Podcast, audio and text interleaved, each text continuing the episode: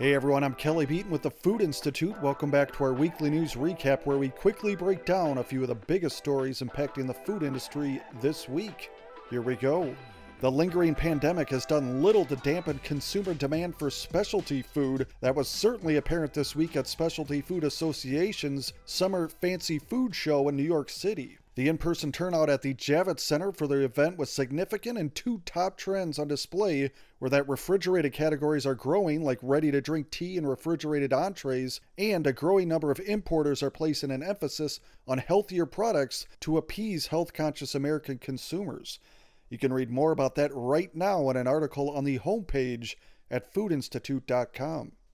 Shifting gears, grocery and restaurants were among U.S. retail sectors generating double digit year over year sales growth in May, according to MasterCard Spending Pulse.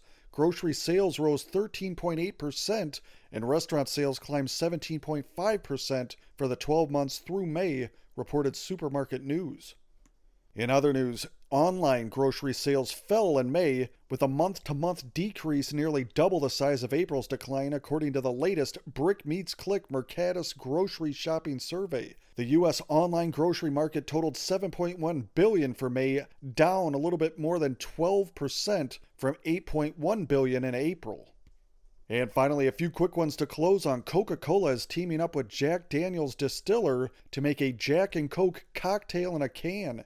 It marks the fourth new alcoholic drink in Coke's portfolio in less than two years, but it's the first pairing for its namesake soda, reported CNBC. Fast food restaurants are increasingly doing away with dining rooms. Numerous chains are testing or planning prototypes that don't have any indoor seating, including Chipotle, Jimmy John's, Wingstop, Tim Hortons, Portillo's, and Schlotzsky's, reported Restaurant Business. Elsewhere, McDonald's shrinking menu means healthier foods are vanishing at the fast food chain.